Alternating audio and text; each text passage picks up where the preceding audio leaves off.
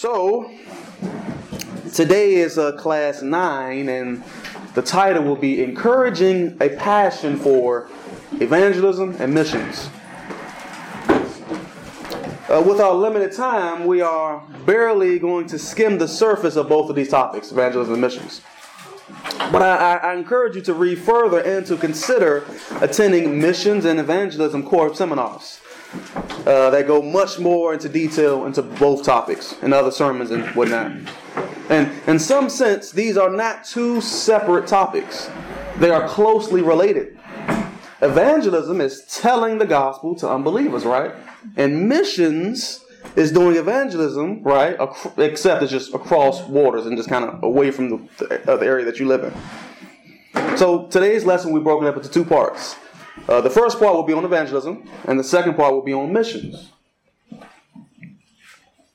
So uh, that that'll be kind of broken up into two points. The first point is encouraging evangelism. We we begin by thinking about some reasons why we evangelize, and we'll look at three reasons. One reason is uh, we understand that evangelism is normal for Christians because it's commanded and is compelled by us through Scripture. In 2 Corinthians chapter 5, verses 11 and 14, the, uh, the, the Apostle Paul writes, Since then we know what is what it is to fear the Lord. We try to persuade men. Christ's love compels us because we are convinced that one died for all, and therefore all died. I just read both verses. Uh, notice that he doesn't say, since we are apostles, we try to persuade men. Or uh, since we have a special gift of evangelism, we try to persuade men. Rather, he writes that because he fears the Lord, he is compelled to share the gospel and his love for Christ. The same should be for every Christian. You evangelize because you fear the Lord.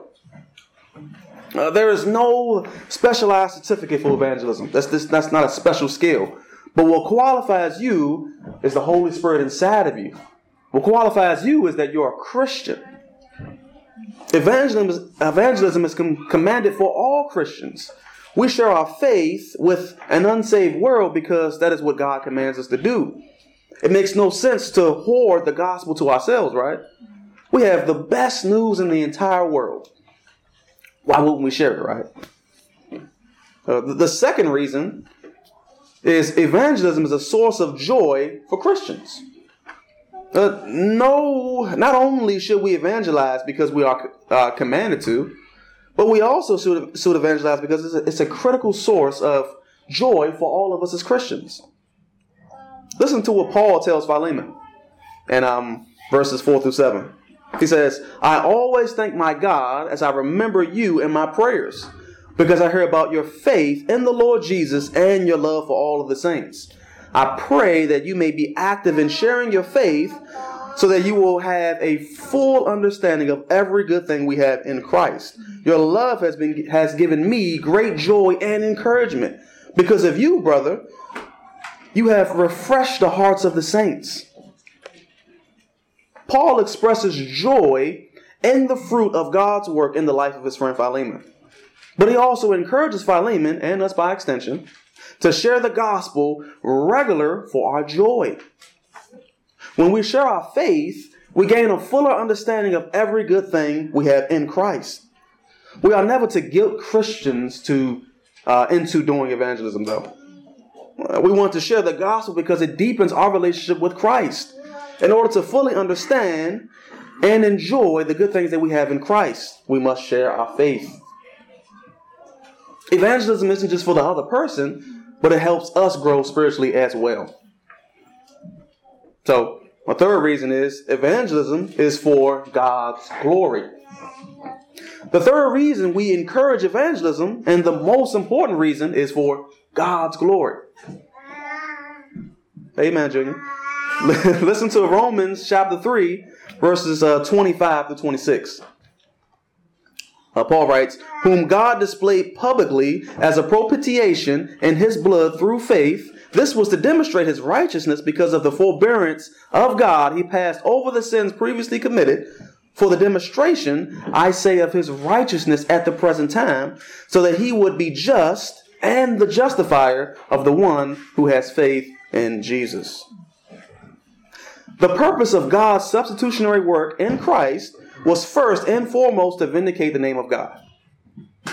Because if his prior forbearance towards sin had caused his justice to seem to be called into question, uh, we know from other places in Scripture that God showed for us through the sacrifice of his Son, rather, he showed love for us through the sacrifice of his Son.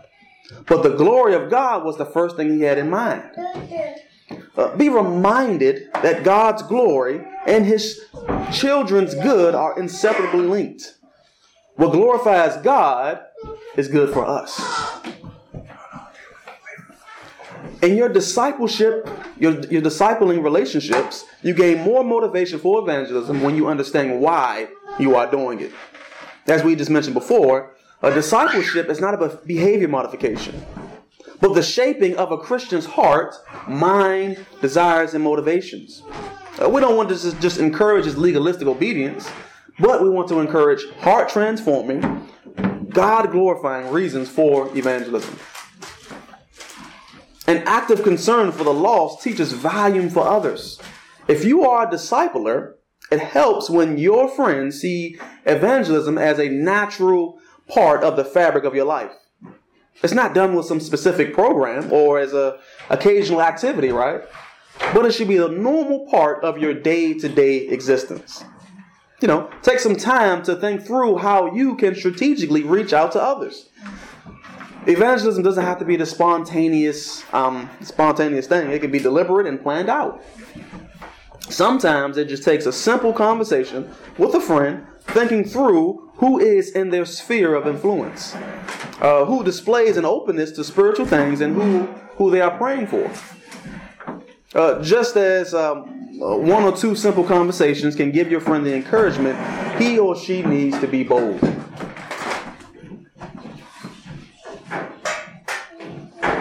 just to catch everybody up who just uh, walked in, uh, today's class is on um, encouraging a passion for evangelism and missions. Another thing you can do uh, is just read a book together on evangelism. A few suggestions of some books that you can read together will be Evangelism and the Sovereignty of God by J.I. Packer, uh, Words to Winners of Souls by Bonar, um, the Gospel and Personal Evangelism by Mark Dever is another good one. Just name a few. If you would like to read a book on evangelism, but not by yourself, just let me know. I'm, I'm, I want to read as many books as possible. Um, keep in mind the importance of a church in evangelism. A healthy culture of discipleship should do a lot to commend the gospel to an unbelieving world. By watching how we live together, unbelievers will either see the gospel to be true or false. Likewise, a healthy church culture will spurn its members onto evangelism. Here at Cross Life, our brother Peter leads an evangelism group. And, um, you know, if you would like to apply anything that you've learned throughout this series, uh, he goes, uh, when's the next time you're going? Yep, but just reach out to Peter. He'll, he'll let you know. Are there any questions? All right, so point two encouraging missions. If there are many things, rather, there are many things we can focus on in discipling, right? Uh, dating, marriage, career issues, parenting, money management. Why would we want to give uh, a of status to the topic of missions? So here are a few reasons why we want to encourage missions and discipling. Missions are not optional for Christians. Uh, there are a great number of things in the Christian life that we can choose to do or not, right? Without blotting your Christian discipleship. Uh, you can serve on the worship team, right? You can help out with the sound ministry. These are significant things, but they are optional. Not every Christian is expected to be involved in them. But involvement in the cause of global evangelism is not one of those optional things for Christians. All Christians are called to serve the cause of global evangelism by one or two, by, by two basic ways. One of the two. You either be you're either gonna be a goer. There are some who are called by God to leave this place that they are, and going somewhere else with the deliberate intent of sharing the gospel message in a new place or with a new people. Some cross reference verses will be uh, Matthew 28, verse 19, and Romans chapter 10, verses 14 through 15. So you either be a goer or you'll be a sender. Uh, the biblical picture is that if we don't go, that doesn't end our responsibility. Rather, uh, then we structure our lives in order to help support, encourage, and to send. This is why we as a church uh, we support a couple of missionaries. And uh, I think the the mission the, um, the board of with all the missionaries are in the, the other building. Another helpful thing you can do is pray. So if you're not going to the missions field, you can either help financially support those in the missions field, and a simple thing that we all can do, right, is pray for those across seas. Pray for those who are risking their life to spread the gospel of Jesus Christ. In John's third letter, we see the universal imperative for all Christians to be involved in missions.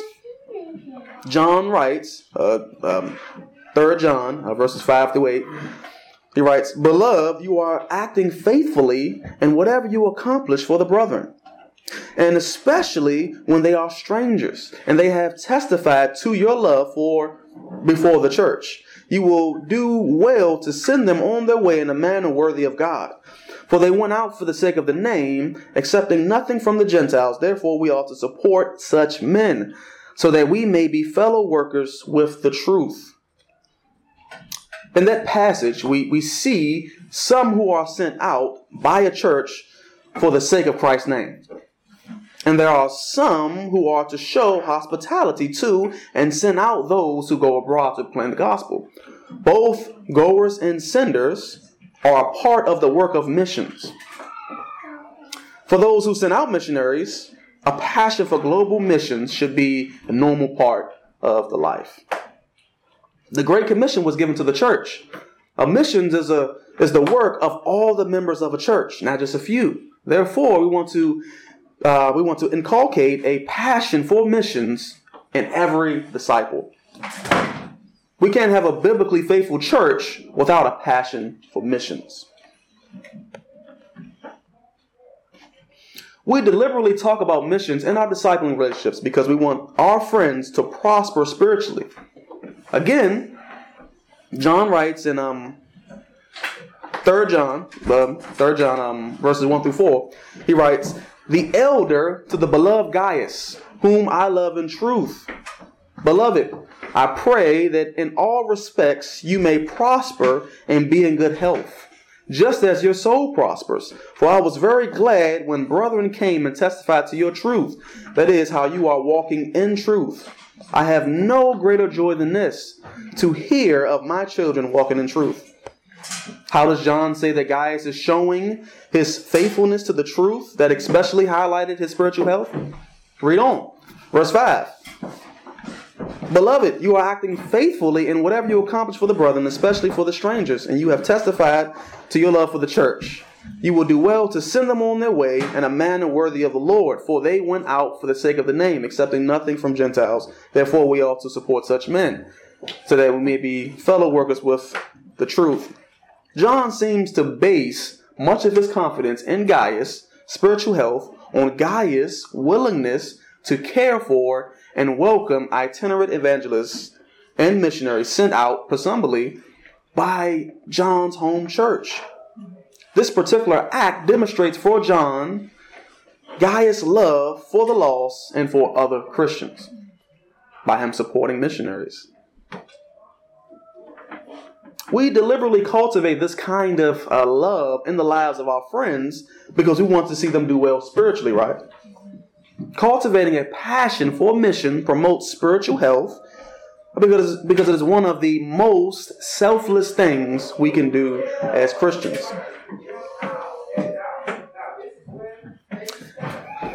If we are genuine Christians, uh, then a desire to see God glorified should be a very real and significant part of life. In your discipling relationships, uh, you do your great, you, you do your friend a great service when you cultivate a taste for missions. when people think in terms of one-on-one discipling, right? Rarely does mission seem to be discussed. Uh, Christians talk about uh, their personal devotional life, their prayer times, their struggle with sin, and even the need to do local evangelism. But the issue of global mission seems to be seldom approached. There's nothing wrong with those topics. But if we want to be, rather, we want people to understand this aspect of basic, basic Christian discipleship, we need to be deliberate in talking about missions. So, what can we do in discipling relationships to encourage this passion for missions? Well, you can make the topic of missions a regular part of your, your relationship, uh, just like um, prayer or Bible study, right? Uh, you can make this concern for missions a regular part of your discipling with another person. Uh, when you get together, you can make it a point to regularly pray for those in the missions field and pray that your church would help send others out if you are meeting up with someone regularly, uh, just make it a point of praying for, you know, one of the supported members here at Cross Life, one of the missionaries that we support. Or again, you can read a couple books on uh, missions together. I'll name a couple more. Uh, Let the Nations Be Glad by John Piper. Uh, a Vision for Missions uh, by Tom Wells. I'll just name a few. If you want to hear some others, I, I listed a couple of others. And you can also consider various missionary biographies, right? A couple other books. Uh, to the Golden Shore. Uh, the life of, I can't pronounce his name, but his last name is Justin. Uh, Courtney Anderson um, writes uh, Faithful Witness. Just model a concern for missions. Let your friend know how you are personally and deliberately structuring your life in order to be faithful to God's passion for global missions to God's passion for global missions. Let them know about the decisions that you've made about your time, your money, and your vacations in light of your desire to advance the work of Christ around the world. Talk specifically about their role in global missions. Not every Christian will become a pastor or a missionary. That's just not biblical.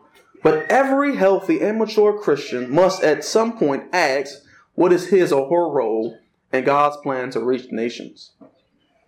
Some will be goers, some will be senders, but all must be involved. One of the, the greatest other things that I mentioned before is just prayer. It's from the confines of your home, just praying for people. And finally, a few thoughts on what to uh, consider if the person you are discipling seems like they may want to become a missionary. Uh, first, um, get them to start talking with others we want to do this because we want people to be praying for them. We also want them uh, to do this because some people might uh, need to be slowed down before they go out and drive the car, right? Uh, we should uh, less often say no to a person who uh, has a desire to go abroad and more often say, wait, uh, stick around, and grow for a while in a healthy church. And give us some time to, to get to know you better, right? Second, encourage them to talk to a church leader sooner rather than later. A lot of people falsely believe that a calling to missions is an intensely personal decision. A decision to pursue missions must involve your local church. Now, rather than making a settled decision and then informing your church leaders, we would prefer you get to know the elders and the, the elders rather very early on in that process. That way, the church can help shepherd you through this process. Please don't ever think you're wasting your pastor's time if you have this desire and you just mention it to him. Even if you haven't had the, everything figured out just yet. Uh, third, help them realize the church sends missionaries, not they themselves. The burden should never be on one's person's shoulders alone to discern a call to missions or to prepare for the work of missions. Our pastor and our church as a whole wants to help. Uh, to walk with them as they consider how they are called to fit into God's plan for the nations. Uh, fourthly, consider what the church will be looking for as a potential missionary dependability, uh, faithfulness in attendance, serving in the church, uh, stable Christian beliefs, a track record for good judgment, a consistent prayer life, quiet times, and a sound theological understanding of God, Christ, man, and Scripture. So, just in conclusion, There's two things uh, to remind those who were discipling. Having a concern for evangelism and missions as a basic part of what it means to be a faithful Christian and disciple. Helping our friends to understand this truth will give them greater joy and God his rightful glory.